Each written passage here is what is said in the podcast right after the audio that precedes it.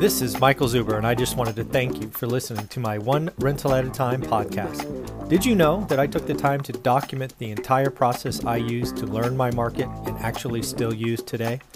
I released it as a $199 online course via Teachable, and it is called How to Get Started One Rental at a Time. With that, you get access to my private Facebook group and can join our group mentoring calls every Saturday at 9 a.m. Pacific. You can find it on my website at onerentalatatime.com. Now on with the show. Good morning, good afternoon, good evening, everyone. How you doing? It is Wednesday. It is Wednesday early morning, so we're talking with Matt, the mortgage guy. How you doing, sir? I'm doing great. Awesome, man. Well, I want to talk about the mortgage market. We have wonkiness with the 10-year note going down. We have rates going down. Last week, mortgage survey said uh, applications to purchase were up 8%, but down 23% year on year. Want to talk about self employed, investors, all that stuff. Where do you want to go? You're in the mortgage business. What's going on? Um, I think that I would love to just, you know, remind people that if you're self employed, it's not easy to get a loan, but it's possible. And I think that if, if we're talking about the most recent trends, mm-hmm. um, it's it's not necessarily getting a lot harder but if you're if you're on the the edge right debt to income wise or if you've got wonkiness you know lenders aren't needing to be flexible they've got so much darn business yeah right and um i i, I think that that's that's part of it you know it's a funny stat i heard recently and, and i'm going to inject it here because i think it's interesting is that they track the credit scores oh. of mortgage applications. And the credit score of mortgage applications for whenever this report was done very recently, it was down like 21 points. Oh. And, you know, you might see a piece of data like that and be like, you know, is people's credit getting worse? Here's what I think. And okay. I've talked to my team about this, you know, doing a few hundred loans a year. Um, we've got our own kind of data. When rates got really good in April 2020 everybody who was super well qualified went out and said, I'm going to get a sub 3% 30 year fixed mortgage. And they all yeah. got taken care of, right? Yep. You know, during this this housing craze that we've seen where a lot of, you know, investors, owner occupied, you know, folks that are part of the K-shaped recovery that are doing yeah. well have gone out and bought a lot of real estate yeah. because they believe in real estate, right? And so all the well qualified did all their real estate buying. And what I think now is that the rest of the pack okay. is trying to buy real estate. And I mean, 21 points lower is a huge, huge shift. If the average score was 731 and now it's 710, what I don't know what the exact numbers were, like that's huge. That's a lot of 640s and 650s pulling down the other 780s. And um, I see it on my team. And that's why when I know when I see a stat like that, I can look and say, okay, of the last thousand people that I've talked to, what am I seeing? Yeah. And and my team is saying, you know what, we've had more turn downs recently. What is it about um who we're attracting? Right. And I don't think it's necessarily us attracting less qualified buyers. I think it's that, you know, the buyers that are kind of coming through now are the ones who haven't bought in the last year because those were all the super well qualified. They knew yeah, what they wanted. They knew they were qualified. They went out and bought. They went out and refinanced and got all their stuff into sub 3% 30 year fixed. Mm-hmm. And now the rest of the pack is saying, Hey, I want a little bit of piece of that. but it's it's the rest of the pack that's not as well qualified. That's interesting. And I think I would agree with that. Right. And the other thing when I think about this more long term, right? If, if if you're top into the K-shaped recovery, which we were talking about rightly so over a year ago, you lock into sub 3% mortgages, you're really out of the refi game for a decade at least, right? Because I think I think we both agree rates won't be sub three in a couple years.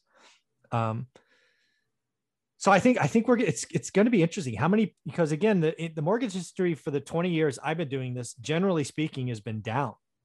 So it made sense to do a cash out refi or a rate and term for better cash flow. I don't know what's going to happen when we kind of hit that bottom of this year and next year, and we spend five or six years going up. I think the mortgage business yeah, be it'll be interesting because you're right. Like we've literally spent five or six years trending down. Yeah, and, eventually it has to turn. I would think. I, I, mean, I mean, I've never asked you this before. Do you think we could go negative? Do you think we can go negative at the Fed level? Right? Um, anything's possible. I yeah, think, there you, you go. Know, yeah, the, the, the, the Fed continues to surprise me with with stuff that they've they've done and continue to do. So I I wouldn't put it past them as much as you know uh, everything you read and hear is like you know it's not going to go negative. We're not going to do that. Um, it it could happen, right? And yeah. and when rates were sub 4%. I thought it was like the greatest thing since sliced bread. And I said, rates are never going to be this low again. You, you know, people were seeing trends going lower and I'm going to wait until it gets sub 3%. And you probably laughed at that yeah. two years ago. Like, yeah. you, you really think you're going to get a 30 year fix with a two in front of it. And then here we are. Here we so are again. Who, who am I to say that there's never going to be a 2% 30 year fix? Cause, um, you know, anything's possible. Yeah. I think we talked about this last week, but my memory might be off. I think the lowest kind of 30 year fix you saw was two and a half last March right. April? Yeah. And, and, and we're talking for everybody to be clear yeah. without paying any points because, right, no points. you know, today you could go get a 1.875 on a 30 year fixed and it would cost you a lot of money. It would yeah, cost you, you could six points up front, right? And you're yeah. you're literally prepaying the interest that you're saving, and yeah. so it doesn't do you any good to prepay the first eleven years, um, which is what I've heard people talk about with points. It's kind of a good way to think about it: is that you're prepaying that versus paying it on a monthly basis. But um, you know, let's inject a little lesson for everybody here.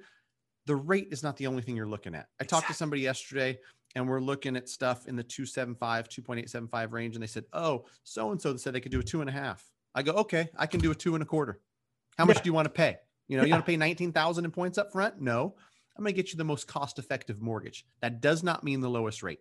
The lowest rate with a big old cost attached to it is a really bad idea. Yeah. And so, um, you know, different companies, their marketing thing is just, let's put out a low rate that looks flashy and attracts people in. Trust me, there's enough suckers that, yeah. that believe in that stuff or else they'd stop doing it. And yeah. so um, make sure if you're getting a mortgage, whether it's a purchase or refinance, you're looking at rate and cost. Yeah. Because, you know, you can get a really low rate at a high cost, or you can get a good rate at next to no cost. And, and you got to figure out where the balance is. Generally, yeah. it's near the par interest rate where you're not paying points or maybe paying a half a point. Yeah. And again, these are all things you're adding to the Mortgage 101 course, correct? In uh, how to get started one rental at a time? Yep. I think we are eight recorded as of yesterday. Nice. Um, and so we got, got, four loaded. We loaded four already. So yep. In- yep. Those next four, uh, next four by early next week. And then the final four by the week after. That's going to be, the, you know, my, my on air promise. It's recorded now. I can't go back. There you go. Um, I like it. Well, let's talk about just a couple of buyers that I see out there. The self-employed buyer, you kind of hit it up front. Still tough, right? It's possible, but tough. Lots of paperwork. Right. And I mean, I, have I've had self-employed borrowers reach out to me and say, Hey, you know, I'm working with somebody, but they're asking for all this stuff, right? Can I come work with you? And, and you guys ask for less stuff. It's not me. It's, it's, it's Fannie and Freddie and the enhanced guidelines that have said, we want your last two years of tax returns. We want a year to date P and L and we want business bank statements.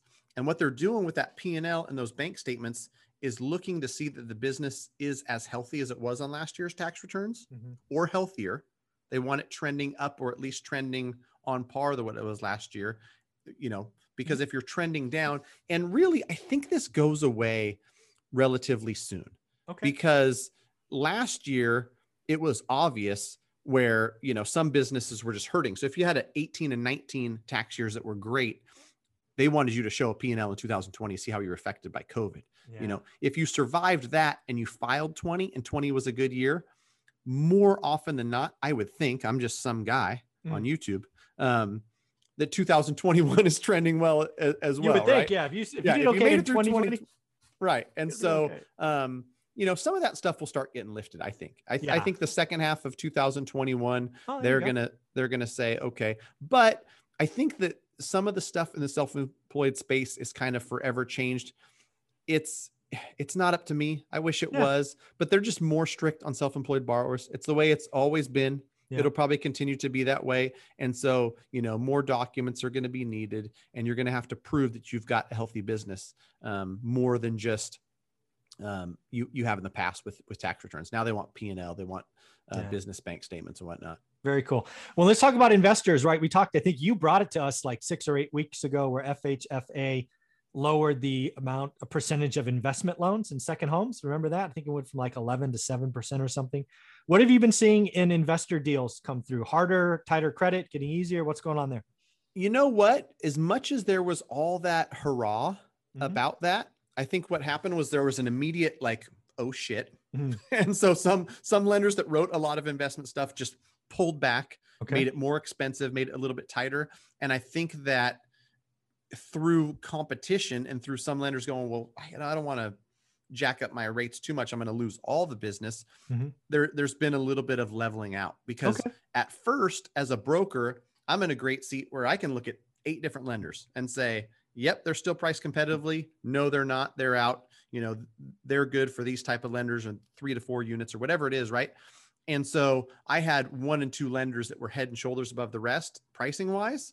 Now I'm seeing the rest of them mm. come back and and it's it's fairly even because on any given week, any given lender, depending on yeah deal flow and whatnot, they'll throttle up and back. And and it's it's amazing to see because people don't understand if a lender's trying to get aggressive and bring in more loans, they just throttle their pricing and they yeah. offer great pricing. They're going to get more loans. You know, there's tens of thousands of brokers just ready to send their loans to where they can get the best deal for the consumer. And the same thing goes for when lenders get super busy and they're overwhelmed. They don't want to take 11 days to underwrite a file. So they'll yeah. make their, their, their rates worse and, and go back.